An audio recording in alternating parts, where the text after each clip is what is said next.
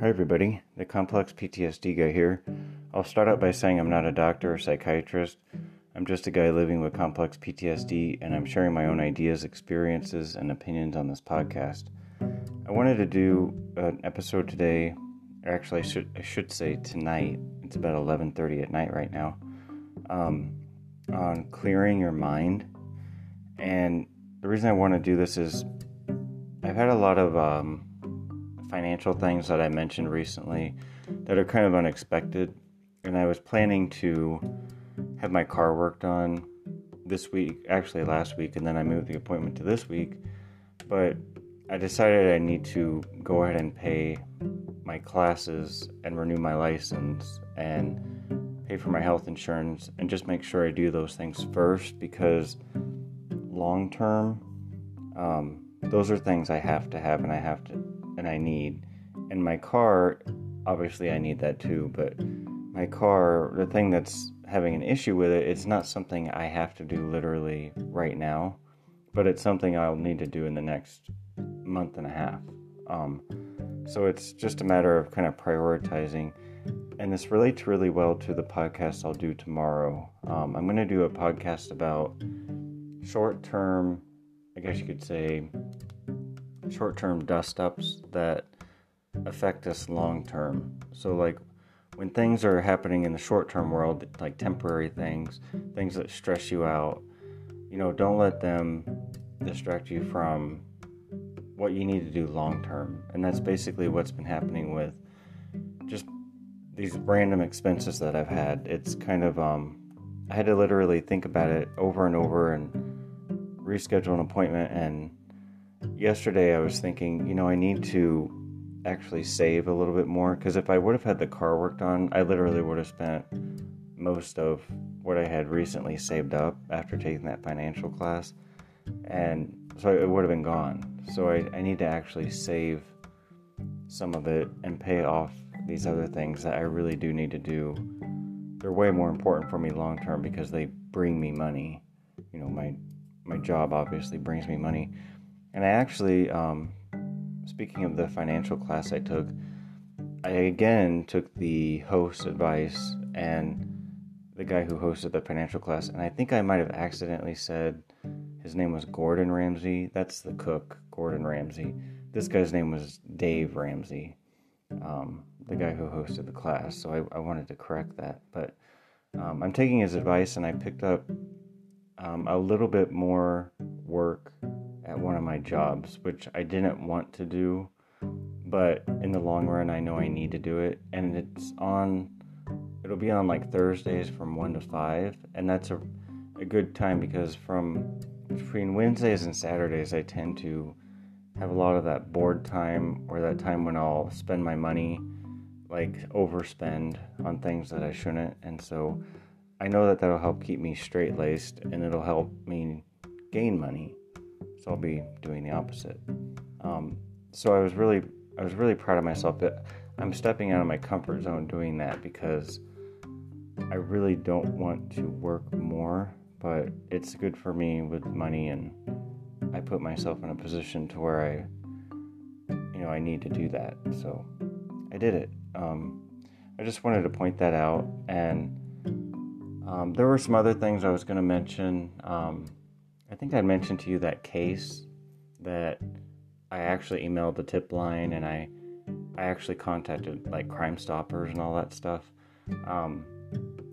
It really looks like my theory's right. Like I'm so curious, because just on a news show today, and this is a site that I'd actually phoned them and left a voicemail, they talked about the exact things that I had mentioned in my voicemail. They didn't mention everything that I had said, but they talked about the topic and trying to piece together clues. And so I just emailed them another email, because there were some things I hadn't shared with them. And so I'm curious if they'll kind of bring any of that up, or they'll wait for like more proof before they say certain things. They don't want to just throw ideas out there, I don't think. So, but it's interesting just to be seeing things that other people aren't seeing, and when you point it out to them, they're kind of like, oh, like I told one of my colleagues tonight about it, and she was like, ooh, that's really, those are really specific details. And I was like, yeah, and they're all related to these people, and it's really weird.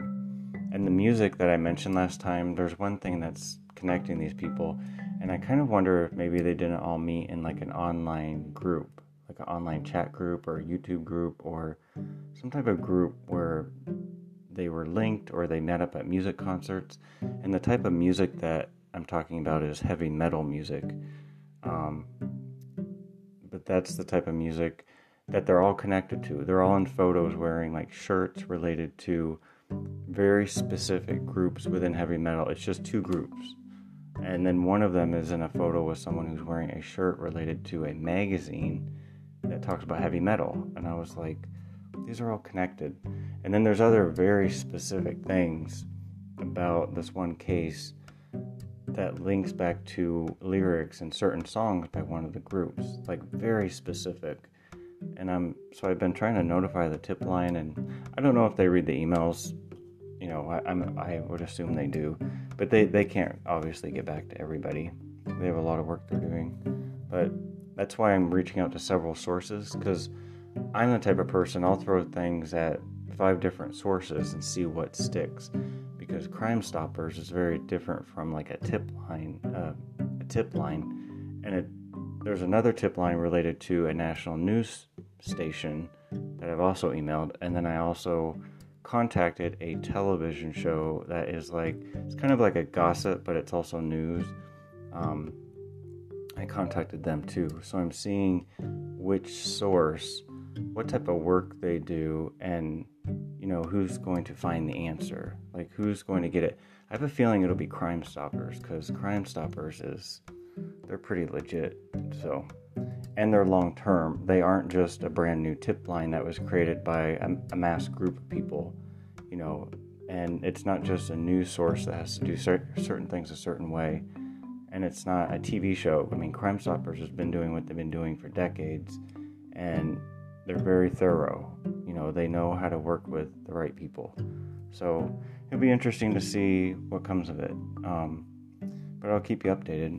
And maybe I'm completely wrong. You know, maybe maybe I know nothing. You know, it's just me out here putting pieces of a puzzle together. But they sure are fitting together pretty well, I'll tell you that. I find it really interesting, because they'll show something and I'll be like, well, if that was right in line with what I'm trying to tell people. But anyway, I wanted to really just talk about that, clearing your mind and, you know, putting things into perspective. So I felt so much better after I finally made the decision, you know, keep a little bit more of my money. Let's not pay on the car and freak out about it. Let's do what I got to do. I have to pay these classes, have to renew this license, and I have to pay for this insurance, my first payment towards my new insurance, my health insurance. So I'm trying to be a little bit less stressed in my decision making. This is the Complex PTSD guy signing off.